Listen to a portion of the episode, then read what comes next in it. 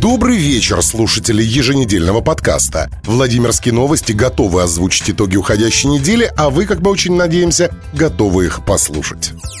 Первое же похолодание превратило Владимир в каток. Улицы города, пешеходные дорожки и автомобильное полотно покрылись льдом. Недовольные горожане стали жаловаться на бездействие компаний по уборке улиц в соцсетях. В городской мэрии прислушались к мнению горожан и направили все силы на ликвидацию последствий непогоды. По крайней мере, об этом отчиталась пресс-служба Оранжевого дома. Внезапное потепление сыграло на руку городским властям, и вопрос, можно сказать, решился сам собой. Самой горячей новостью прошедших 7 дней стал опубликованный нашим порталом список 50 убыточных предприятий региона.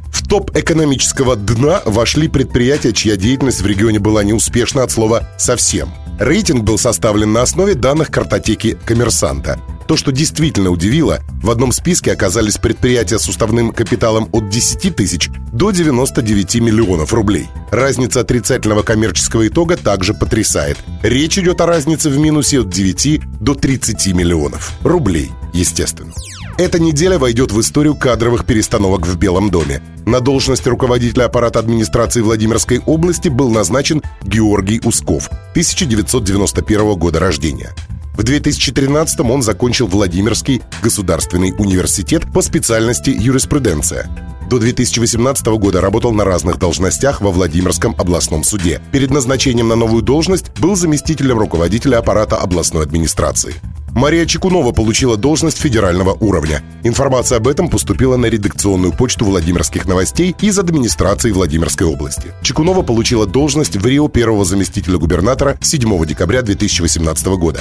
Контракт с ней был подписан ровно на год.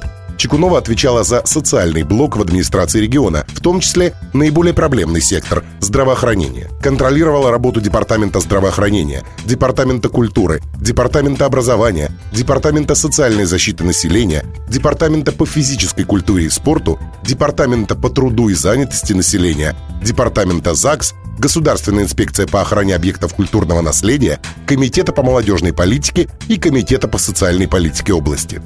Процедура назначения бизнес-омбудсмена будет проходить по новым правилам.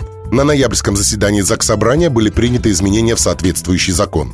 Новый порядок предполагает окончательное утверждение бизнес-омбудсмена постановлением Законодательного собрания Владимирской области. Ранее эта должность назначалась указом губернатора. Из трех кандидатур, выдвинутых депутатами ранее, в финал вышла Алла Матюшкина, заместитель директора юридической фирмы «Сегмент». Теперь губернатору предстоит внести ее кандидатуру на рассмотрение Заксобрания, которое уже и должно вынести окончательный вердикт. Напомним, пост бизнес-омбудсмена освободился после того, как Дмитрий Третьяков подал в отставку. Кинотеатр «Художественный» вновь лишился арендатора. Лилу Продакшн за два года так и не привел историческое здание в порядок. Напомним, ранее администрация города сдавала его в концессию на 49 лет. По плану концессионера художка должна была стать многофункциональным развлекательным комплексом. Вопреки договору, Лилу Продакшн успела лишь обновить фасад. Никаких внутренних работ выполнено не было.